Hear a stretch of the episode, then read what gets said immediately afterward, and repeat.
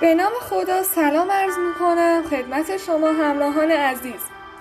در این پادکست پژوهش من مبینا علی نقی در مورد ترک کف پا صحبت می کنم خیلی ها دچار پاشنه های ترک خورده هستند که یک حالت شایع هست که در آن پوست شروع به شکستن در امتداد لبه خارجی پاشنه می کند و بعد پوست بسیار خوش و پوست پوسته می شود که سرانجام باعث ایجاد شکاف می شود که بعضی از این شکاف ها ممکن است حتی به خونریزی و دردناک منجر شود.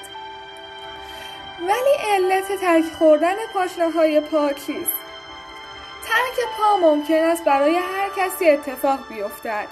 ولی از عوامل رایجتر آن می‌توان گفت پیاده روی با پاهای برهنه برای مدت زمان طولانی.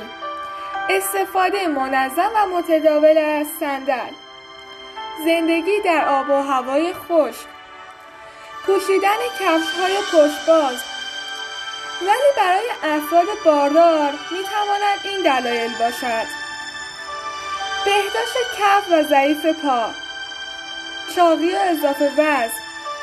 قدرت عرقی فعال.